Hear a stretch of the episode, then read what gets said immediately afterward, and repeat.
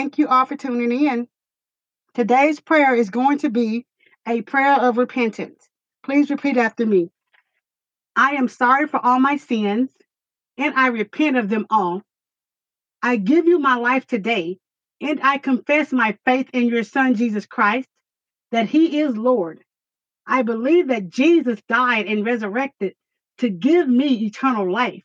I confess my faith in Him, and I accept Him as my personal Lord and Savior. Amen. Today's topic changed to the Passion of Christ. It wasn't easy. Jesus felt the criticism, the jokes they made while taking turns punching him in the face.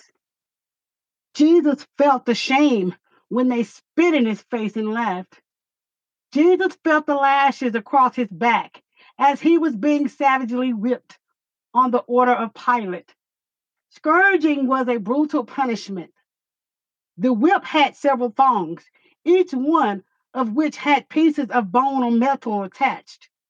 Jesus was stripped of his clothing, tied to a post, and beaten until his flesh hung in shreds. There was no maximum number of strokes. The whipping could go on as long as the soldier administering it wished. Most men frequently collapsed and died as the result of such scourging. After the soldiers had beaten Jesus, they engaged in some brutal name calling, mocking Jesus for claiming to be the king of the Jews. It wasn't easy. They made spiky twigs into a rough crown and set it on his head, naturally known as a crown of thorns. However, the Greek word used to describe it in the Gospels means a wreath of victory. Matthew 27 and 26 reads, Then he released for them Barabbas, and having scourged Jesus, delivered him to be crucified. Don't you think for one second Jesus didn't feel the pain? He did. They put the nails through his hands, they pierced his feet and his side. We could never imagine what he went through. Thank you, Lord. He left his throne. His purpose was the cross. They hung him high and stretched him wide. That is his passion.